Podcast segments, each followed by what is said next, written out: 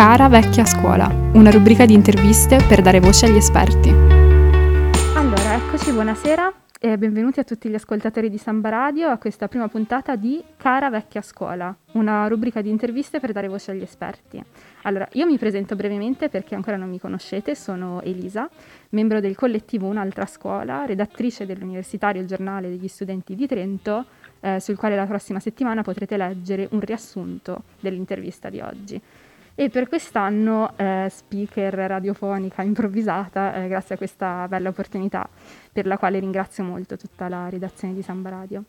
Ecco, nei prossimi mesi dialogheremo con vari ospiti su un tema che può sembrare mm, banale, diciamo, perché è una dimensione che diamo quasi per scontata, ci siamo passati tutti, tutti abbiamo le nostre opinioni a riguardo, ma raramente secondo me se ne parla con la giusta serietà, diciamo, e della scuola.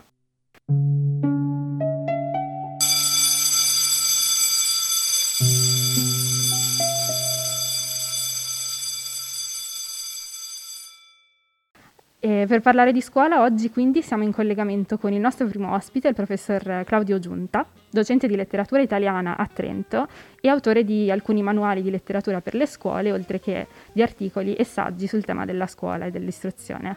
Eh, buonasera professore, grazie di essere con noi. Buonasera a lei Elisabetta. E, ehm, allora, il nostro obiettivo oggi e nelle prossime puntate sarà quello di cercare di capire quali sono gli ostacoli reali ad una riforma completa del sistema scolastico italiano che nonostante sia da decenni che questo sistema viene denunciato come vecchio e non più efficiente, eh, in Italia si continua a rimandare. Eh, questi ostacoli si possono individuare mh, su diversi livelli naturalmente, c'è quello politico prima di tutto, quello economico, ma eh, secondo me anche quello culturale e la tesi da cui infatti sarei voluta partire, ma in merito alla quale so che lei professore ha qualche idea molto diversa, eh, è che in Italia non esista un'autentica cultura della scuola. Quando per cultura si intende, cito dal vocabolario Treccani, eh, il fatto di ehm, dare un particolare valore a determinate concezioni e realtà, di acquisire una sensibilità e coscienza collettiva di fronte a problemi umani e sociali, come può essere boh, l'ambiente, ad esempio, l'ecologia. Ecco.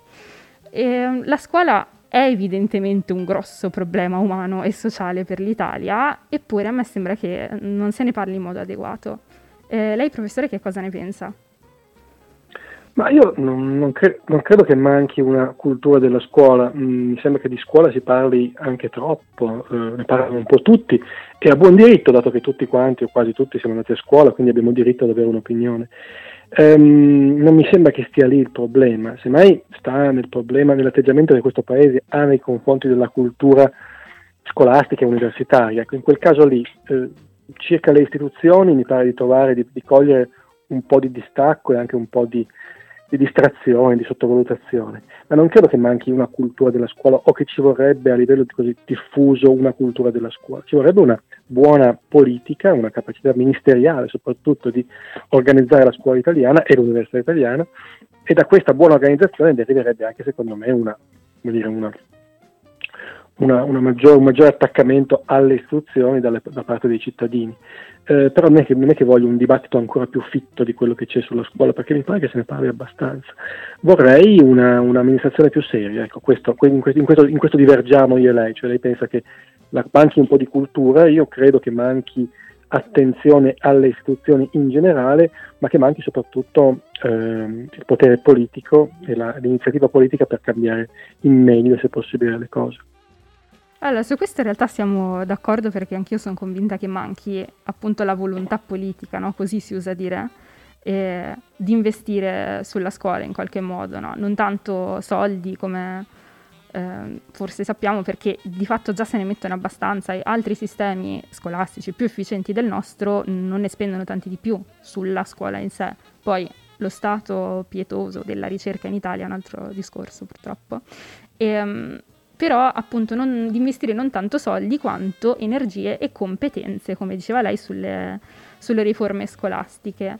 E, e, può ben essere un problema di capacità, diciamo, di chi ha attualmente questa responsabilità, però di fatto non lo so, non penso che possa esserlo in generale, cioè che possiamo affermare che in Italia non ci siano in senso assoluto persone che ne avrebbero i mezzi e le capacità, quindi se i soldi e le energie ci sono, ma eh, si investono in altri ambiti, mi viene da chiederle non è anche perché le persone, ovvero i cittadini, ovvero gli elettori soprattutto, n- non si interessano così tanto della scuola eh, da votare l'uno o l'altro partito in base a delle politiche scolastiche che di fatto non vengono neanche più di tanto ehm, sì, proclamate o comunque diffuse, come si vota piuttosto in base alle politiche economico-migratorie. Cioè, le faccio l'esempio del tema ambientale che ha acquisito rapidamente peso negli ultimi anni in Europa e in parte anche in Italia, diciamo anche se con ritmi differenti, anche proprio per una maggiore pressione da parte dei cittadini. Eh, è una domanda?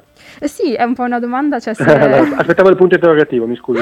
Scusi, ehm, mi... Dunque, ma sì, sa, ci sono problemi politici, politici, che si possono risolvere con dei cerotti. Uno eh, vede che Alitalia sta eh, crollando e eh, inietta 3 miliardi di euro eh, in Alitalia. Uno vede che arrivano delle barche dalla, dall'Africa e eh, le ferma al, al largo oppure mh, mette in atto dei protocolli di, di, di, di, difesa. Diciamo. Poi ci sono delle cose che, che, dire, che richiedono investimenti e riflessioni di lunghissimo periodo. L'ambiente sicuramente uno di questi. La scuola è uno di questi, certamente. Non è che se io come governo faccio qualcosa oggi sulla scuola vedo i risultati immediatamente come li vedo nell'immigrazione o nella, nell'Italia. Bisogna aspettare 5, 10, 15 anni. E questa è una cosa che diciamo quasi nessun governo può più permettersi. Se fosse in Italia nessun governo può più permettersi. Eh, era possibile farle, fare queste riforme quando c'era un governo che sarebbe durato molto a lungo, il governo fascista negli anni 20 oppure il, il governo democristiano negli anni 50. Ora che i governi durano pochissimo e che grosse decisioni eh, non possono essere prese per la buona ragione che il governo successivo farà diversamente da quello che, che ha fatto il precedente, invece che grandi riforme si fanno piccoli, si mettono cerotti, si fanno piccolissime riforme, piccolissime, eh, piccolissime modifiche, come quella recente sull'educazione civica, che serve a pochissimo in realtà, però che ha diritto a dei titoli sui giornali, e, e, eccetera. Ma eh, per avere grosse riforme, cioè quelle che secondo me una scuola che, che, sia aggiornata ai tempi richiede, occorre una, un forte volere politico, una forte volontà politica. La volontà politica è la possibilità di fare le cose, non è che i nostri ministri non vogliono fare, ma naturalmente se hanno uno spazio di un anno davanti a sé non possono fare. E quindi occorrerebbe, occorrerebbe più tempo e la capacità di di, di, di, pensare mentre nei prossimi 5 o 10 anni, non soltanto nei prossimi 5 mesi. Questo non credo sia più possibile nel sistema democratico italiano, quindi sono molto pessimista da questo punto di vista. Ci saranno sempre più cerotti, sempre più educazioni civiche, eh, disegni, educazione ambientale, vedi, ha detto benissimo. Domani c'è qualcuno che dice che il digitale è molto importante, faremo anche un'ora di digitale a scuola e diventerà una specie di come già è una, una, una, una tovaglia d'arlecchino in cui ci sono mille cose diverse, però una riforma organica che ripensi per esempio i programmi, cosa studiare storia, cosa studiare filosofia, cosa studiare matematica, nessuno è in grado, nessuno ha la forza di farlo e non vedo in futuro qualcuno che possa farlo, francamente. Mm. Quindi secondo lei ha un problema mh, mm, proprio di stabilità politica, eh, lei dice del, nostro, del sistema democratico italiano, per come è strutturato adesso, cioè per come sono le leggi adesso o anche per un problema di elettorato, cioè solo un problema del sistema o è anche un problema di chi sceglie comunque un partito o l'altro all'interno di questo sistema? Ma, senta, la, la, la, questione è che intanto c'è, c'è, un, c'è, un, c'è, un, ordinamento che evidentemente non funziona, si è provato a riformarlo, c'è stato un referendum che è fallito, um, c'è il fatto che in Italia i governi durano pochissimo e quei governi che durano pochissimo devono, come dire, eh, fare zigzag, uno slalom tra mille richieste corporative, mille piccoli, eh, piccoli problemi, piccole, piccole clientele, e, e sia la mancanza di tempo sia la mancanza di autonomia politica fa sì che alla fine grosse riforme non si possono fare. Cioè, se domani dovesse. Le grosse riforme voglio dire, per esempio, la riforma dei cicli, invece che la, le scuole elementari o medie o secondarie primo grado, eh, 5 più 3 si fa un 10 eh, anni un blocco di 10 anni, 5 più 5, come si fa in altri paesi europei. Questa è una grossa riforma. Oppure tagliare un anno la scuola superiore, non so neanche se sono d'accordo, ma si è fatto in altri paesi. Questa è una grossissima riforma. Ehm, potrei fare altri esempi di enormi riforme che si potrebbero fare. e fare riforme del genere costa tempo e, e, e, espone a moltissime polemiche, a moltissimi dubbi. Nessuno vuole rischiare sulla scuola, nessuno vuole, vuole privarsi di, del voto di 800.000 persone più famiglie, scontentando magari i docenti, gli insegnanti. Quindi si, si, si fa piccolo cabotaggio, si fanno piccolissime riforme. Dopodiché è evidente che lo stato della scuola, come tante altre cose italiane, riflette anche lo stato degli italiani che se ha letto qualcosa di quello che ho scritto non è secondo me molto buono, cioè gli italiani in generale non è che manchino di cultura eh, scolastica, mancano di civismo e mancano di, di maturità. Ecco, questo è, questo è fatale per un paese. Quindi io credo che il problema sia irresolubile, almeno nell'arco della mia vita, poi quello che succederà fra 50 anni non lo so, però per quello che ho visto mi pare non ci siano motivi di, di ottimismo, ecco. proprio perché, per, per, per, quello che l'ho detto, un popolo, una, una borghesia, una classe dirigente eh, distratta o immatura o poco attenta a questi problemi è un sistema eh, democratico, un sistema di, di governo, di, di, gestione della cosa pubblica eh, troppo faraginoso e troppo frammentato per permettere eh, riforme degne di questo nome.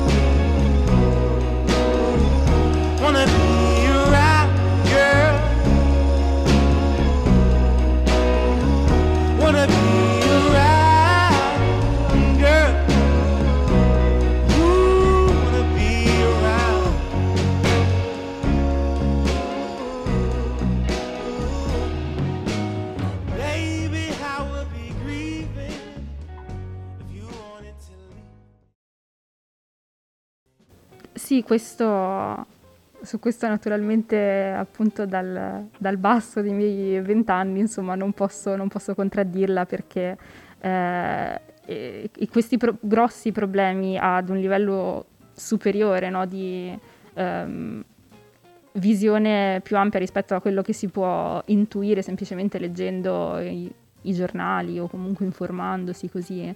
Eh, purtroppo esistono e non possono essere, sicuramente non possono essere risolti, come dice lei, nell'arco di pochi anni.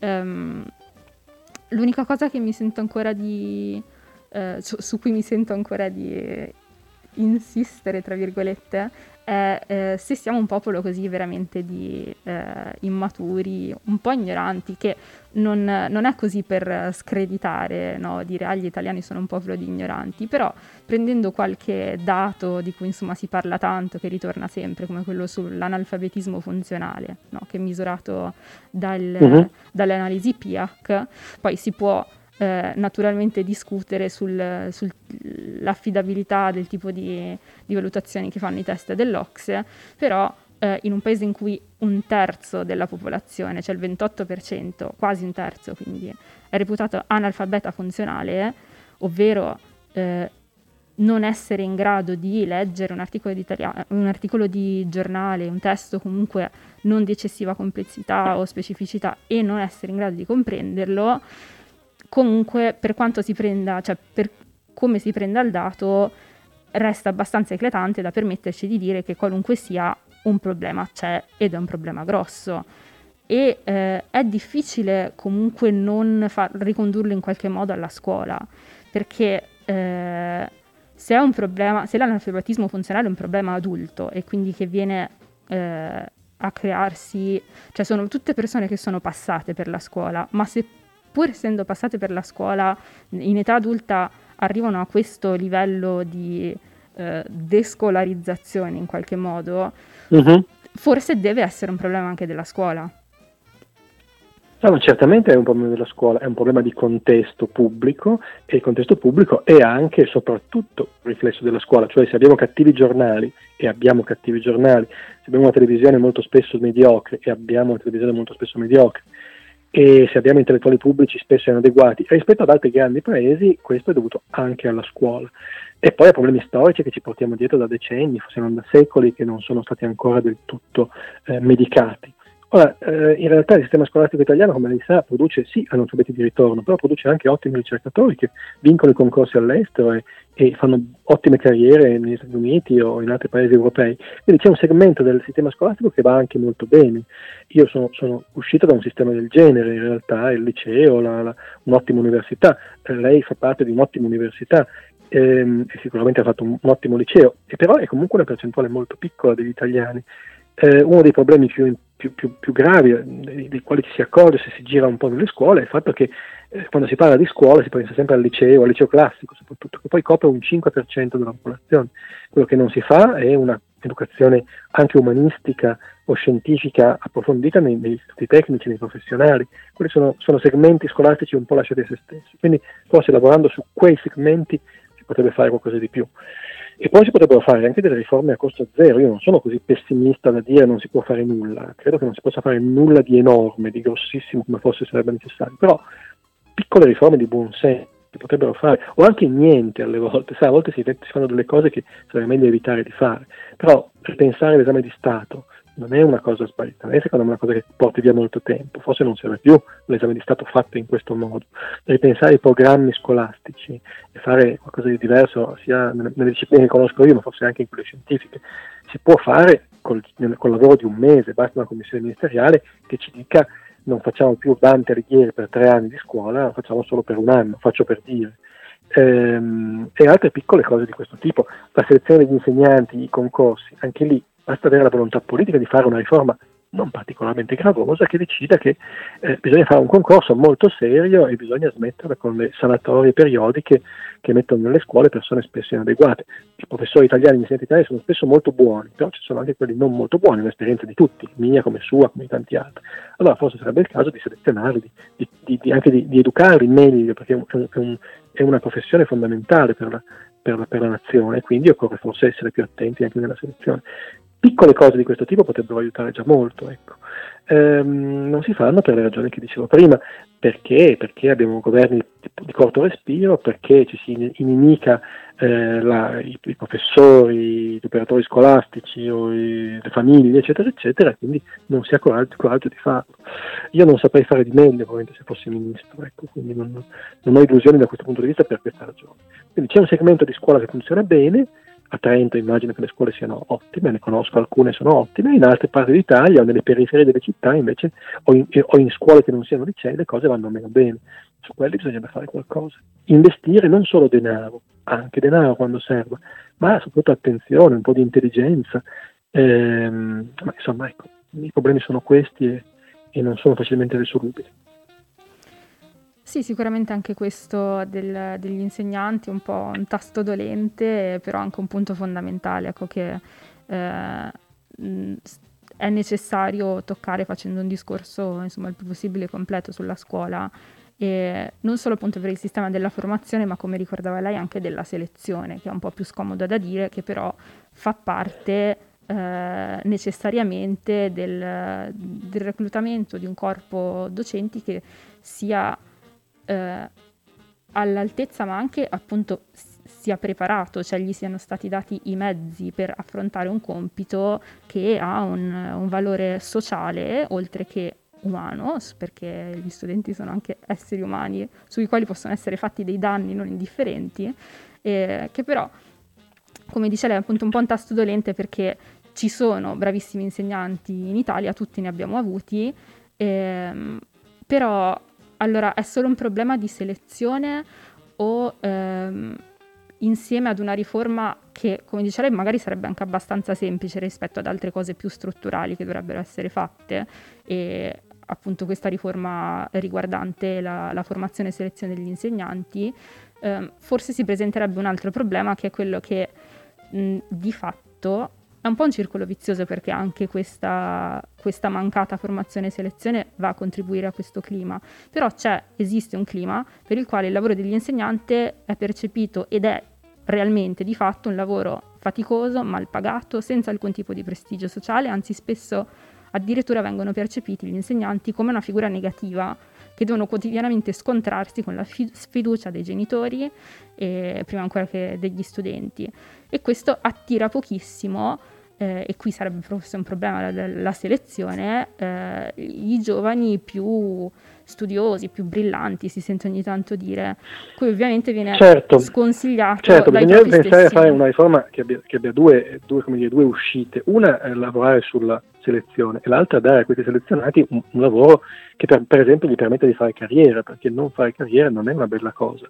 E entrare eh, professori, poi rimanere professori tutta la vita senza poter avere eh, nessuno scatto stipendiale se non quelli dovuti all'anzianità eh, non è una bella cosa, non incoraggia i migliori. Del resto ci sono moltissimi ragazzi che lo fanno comunque, giovani che lo fanno comunque per passione, per, per, perché vogliono vivere fare i libri e fare gli studenti e quindi anche, anche pagati poco lo fanno ugualmente. Certo però questa motivazione ideale viene un po' meno quando uno invece che 30 anni ne ha, ne ha 50, ne ha 60. Ehm, no, credo che sia necessario prospettare una carriera agli insegnanti, un, non credo, temo che i soldi non ci siano, cioè eh, credo sia utopico dire la solita frase bisogna pagare di più, certo che bisogna pagare di più, eh, credo che non sia possibile per la semplice ragione che non ci sono soldi, eh, o meglio, uno può dire che bisogna, bisogna investire nella scuola, certamente qualche soldo in più andrebbe investito, però non saranno tanti e, e, non credo che i governi che vedo in giro vogliano farlo veramente. Quindi occorrerebbe fare una riforma sensata in cui i soldi vengono allocati per premiare per esempio gli insegnanti migliori, per far fare carriera a quelli, a quelli più dediti alla causa e, e, e, insieme selezionarli, insomma, certamente.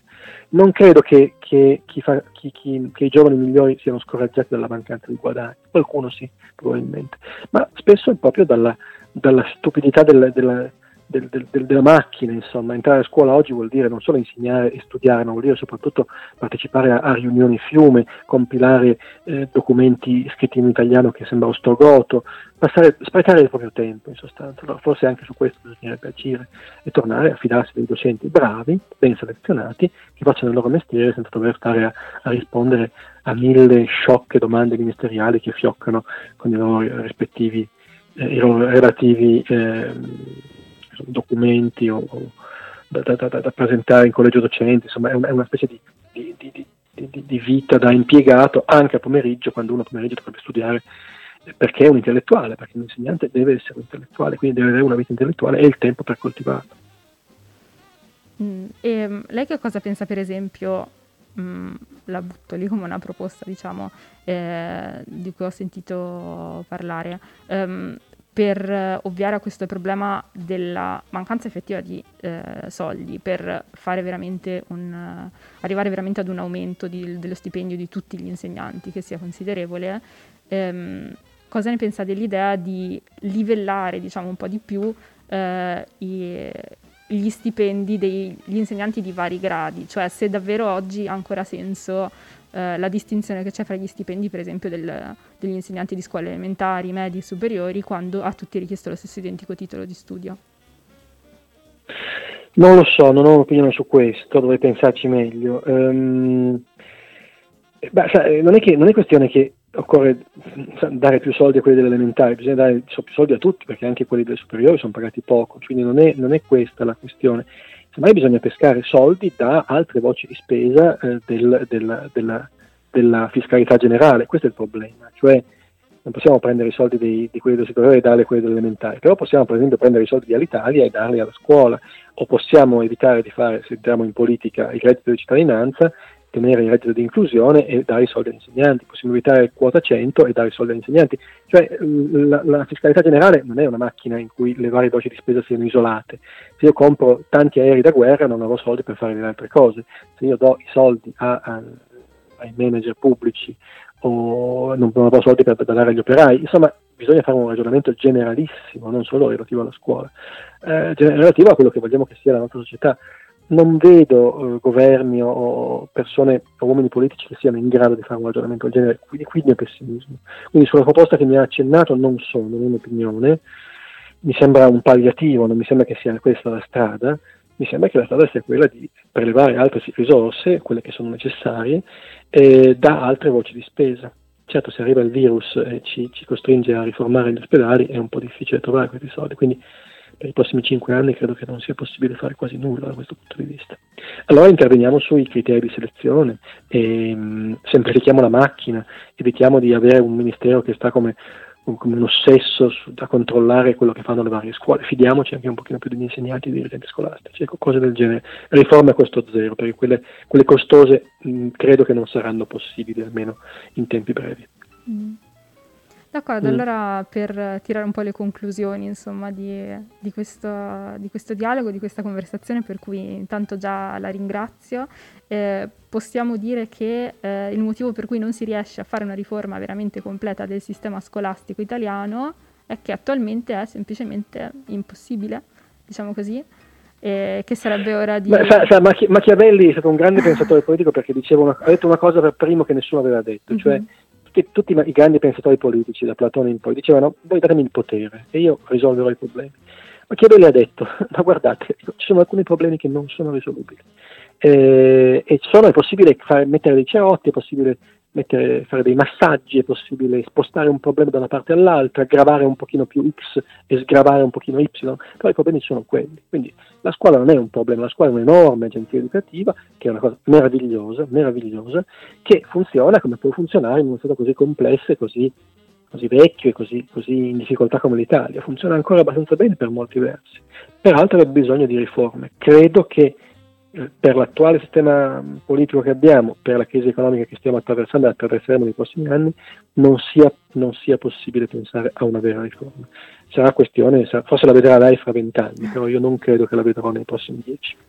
Questo io me lo auguro per me stessa naturalmente e per tutti, per tutti, gli studenti e, e, quindi concentrarci piuttosto appunto su questo tipo di, di riforme a costo zero che diano diciamo risultati concreti eh, per migliorare il sistema un po' alla volta piuttosto che aspettare diciamo la grande riforma che oh, alla fine effettivamente esatto, è la, è, la, è, la, è la, ricetta dei liberali. Piccole sì, cose elementari piccole cose elementari sommate insieme alla fine daranno anche un risultato. Va bene. Allora io ancora una volta la ringrazio molto per il suo tempo, per questa conversazione interessante, spero anche per i nostri ascoltatori e le auguro un buon proseguimento e spero di, di riuscire con, con, questa rubrica insomma, a trovare qualche, qualche altro spunto per delle prospettive non necessariamente più ottimistiche di quelle di cui abbiamo parlato oggi. No, ma l'ottimismo è una brutta cosa, guardi, lo si capisce quando si invecchia, non si preoccupi. Bene, Parlare di queste cose fa già bene, vedrà. Va bene, grazie mille okay. ancora e buona serata. E buona serata a Buonasera. tutti. Arrivederci. Cara vecchia scuola, una rubrica di interviste per dare voce agli esperti.